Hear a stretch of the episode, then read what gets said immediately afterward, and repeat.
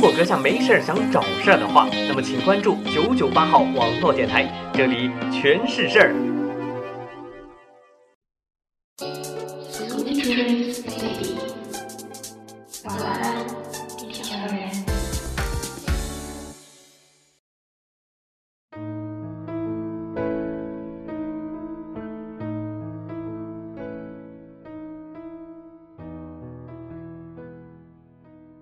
收听九九八号网络电台，我是子宇。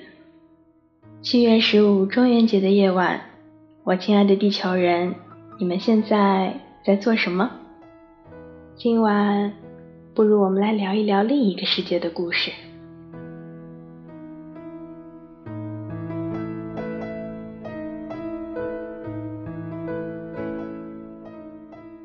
你有被鬼故事吓到晚上不敢上厕所？不敢走楼梯的经历吗？或者你有盼望过自己有一双能看得见另一个世界的眼睛吗？我小时候总会跟在两个表姐后头，然后他们把灯关掉，一起讲鬼故事来吓我，以至于因为一个鬼故事的影响，我到现在还不敢一个人在晚上走楼梯。小学时候。看蒲松龄先生的《聊斋志异》，那些在山里飘然而过的女鬼狐精，看完以后也总觉得背后凉飕飕的。刚进大学的时候，一大宿舍的人一起熄了灯看鬼片，结果好几天晚上想起来上厕所的时候，总要问一句：“有人要上厕所吗？”或者“你们一直讲话，不要停啊。”还有各种稀奇古怪的校园怪谈，或是灵异现象，大家再害怕，也总是乐此不疲地谈论着，像是有一种很奇妙的东西在吸引着我们。大人们也总有托梦一说，往往在清明或忌日前，他们总会梦到那些去世的亲人，对我们诉说着种种。这种状况往往在扫过幕后便不再发生，让我想到这世上兴许真的有一些存在于我们周围的我们所不知晓的东西。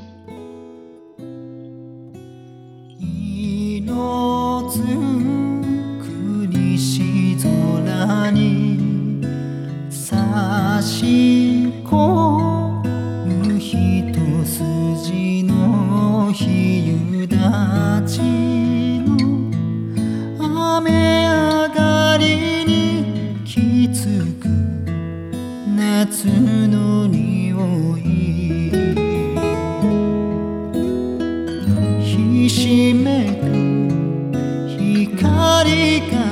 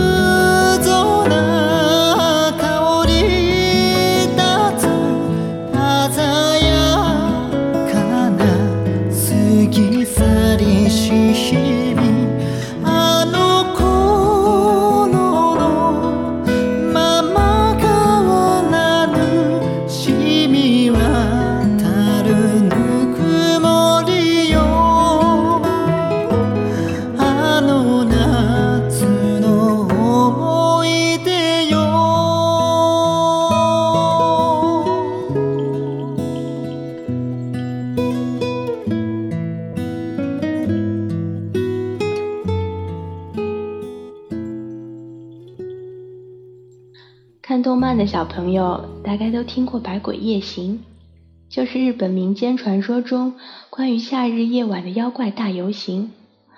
从江户时代起就流传着一种百物语的游戏，在盂兰盆节的夜晚，点上一百根蜡烛，几个人围坐在一起，轮流讲鬼故事，讲完一个吹灭一根蜡烛，等吹完一百根蜡烛时，便会看到。百鬼夜行。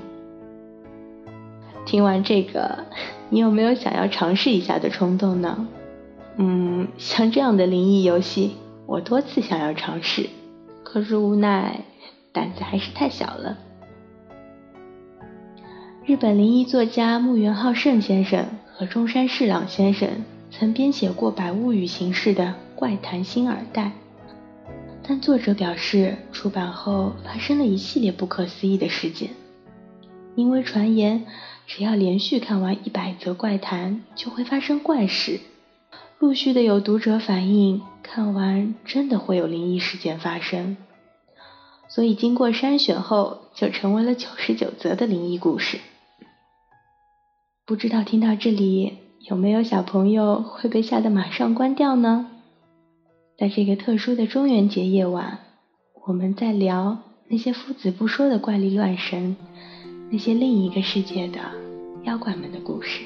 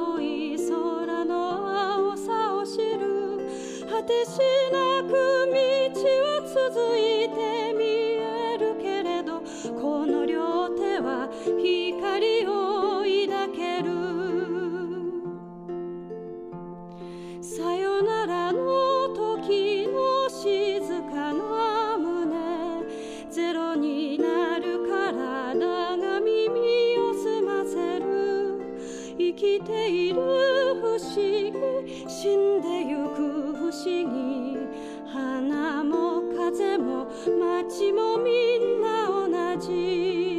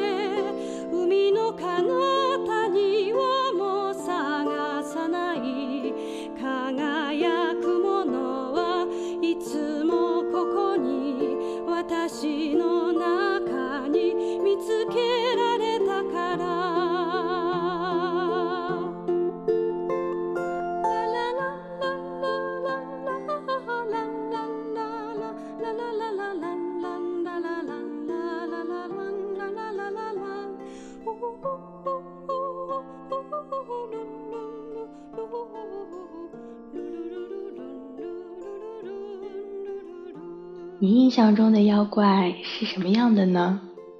是《西游记》里总是阻挡着唐僧师徒西天取经的各种动植物幻化而来的妖魔鬼怪，还是《聊斋》里那些出现在山里的漂亮的女鬼妖精，亦或是佛教中那些凶神恶煞的夜叉呢？梦枕魔在阴阳师中虚构了一个人鬼共处的平安时代，像是《千与千寻》中看到的。白天了无人烟的主题乐园，虽已成为废墟，但一到了晚上，华灯初上，妖怪们纷纷出现。大家在饮食街上吃东西，在温泉乡里泡澡，妖怪们在夜晚过着如同人类一般的夜生活，热闹非凡。那个时代的京都，到了夜晚来临，整条路都空无一人。这时候就会出现许多奇形怪状的妖怪，像是庙会的行列一般，带着狰狞的面孔走在大路上。人们就把这种现象称为“百鬼夜行”。有的像是破掉的茶壶，或者锅碗瓢盆成群结队的在夜晚的街道游行，如同平城离合战中那样，狸猫们易容成形态各异的妖怪。举行着盛大的百鬼夜行。除了宫崎骏的笔下，还有很多讲述了那个世界的故事的作品。那些或凶恶、或单纯、或温柔的形象，构成了另一个新鲜有趣的世界。还有那些能和妖怪鬼神交流的主人公们，我总想着，如果他们聚到了一起，一定是很有意思的事情。我想，其实和人类的世界一样，妖怪们的世界也总是有邪恶，也有善良的。像是夏目友人帐里那只很喜欢夏目的小狐狸，还有单纯的河马山斗，一直等着粗心的林子陪他去找朋友。还有即使死亡，也要让喜欢的人看见自己最后一次的萤火虫。四月一日灵异事件簿里也有这样的妖怪，像是卖很好吃的关东煮的狐狸父子，还有高傲独立的雨童女和害羞内向的作父童子这一对性格截然不同却很可爱的好朋友。夏达在《子铺语》里描绘的那些发生在古镇上的言能者小雨和另一个神秘纷扰而又美丽的世界的故事，围绕在小雨身边的。那些各有故事的灵妖们，像是守护者一样，不知为何种生物的求哥哥，还有很爱捉弄人的琥珀，也总是那么引人入胜。大家好像总会不约而同的设定一颗单纯、善良而又纯洁的心灵去面对另一个世界。也许正因为这些妖怪们的世界其实也是很纯粹的。他们在这个世界上生活了成百上千年，他们经历过的人和事，也许让他们看淡了这个世界，只想要最简单安宁的环境。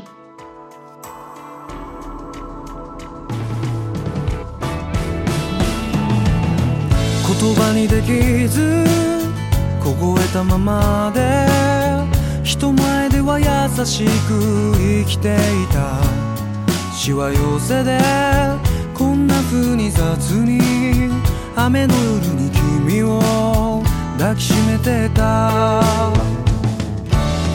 道路脇のビラと壊れた城屋と街角ではそう誰もが急いでた。君じゃない悪いのは自分の激しさをせない僕の方さ。レイディ君は目に煙る。着いた駅を少し走った。土砂降りでも構わないと。ずぶ濡れでも構わないと。しぶき上げる君が路地裏では朝が早いから今のうちに君を捕まえ行かないで行かないでそう。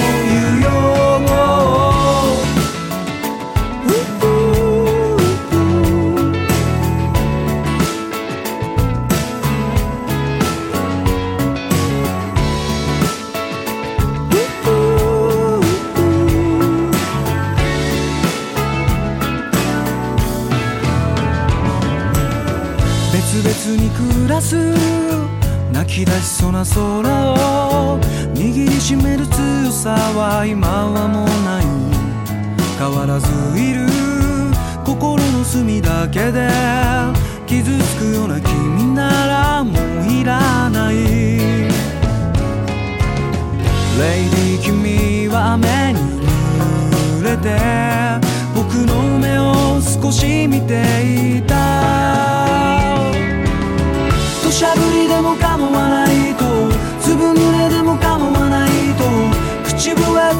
がついてく随分君を知りすぎたのに初めて争う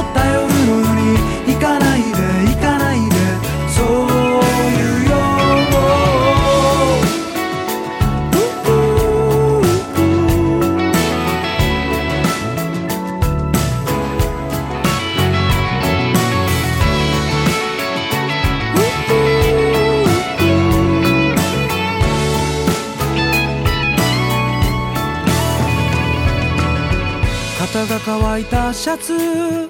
改札を出る頃君の街じゃもう雨は小降りになる。今日だけが明日に続いてる。こんな風に君とは終われない。レイディ君は今もこうして小さめの傘もささずに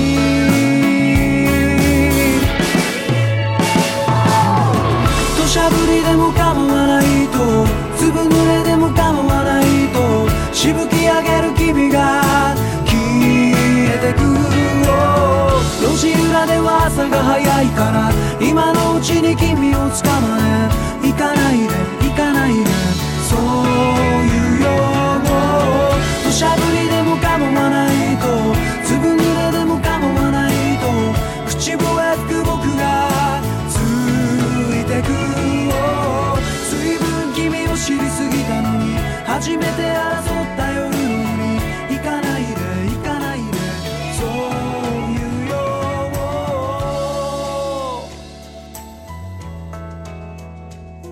前说到的百鬼夜行的盂兰盆节是日本仅次于元旦的重要节日，是追祭祖先、祈祷冥福的日子，每年都会举行盛大的庆典。而盂兰盆节的另外说法就是中元节，或是我们所熟知的鬼节，也就是农历七月十五。也许现在很多的中国人对于这个节日已经没有了具体概念。但是这个传统习俗在我家一直没有停过。每年的七月十五前后，一大家族的人都会聚在一起祭拜祖先，也成为了家里小孩子可以聚在一起玩的很重要的日子。大家总是很喜欢在这天开玩笑说，不要在晚上随便出门。假若真的能在路上看见那些平时看不见的东西，不知道大家会是怎样的反应呢？那一定是很令人意想不到的状况。又假设那些妖怪鬼神真的会在每年的七月十五现身在大街上，穿梭在人群里，那又是怎样一幅妙趣横生的画面呢？如果你有什么稀奇古怪的想法或者经历，欢迎分享。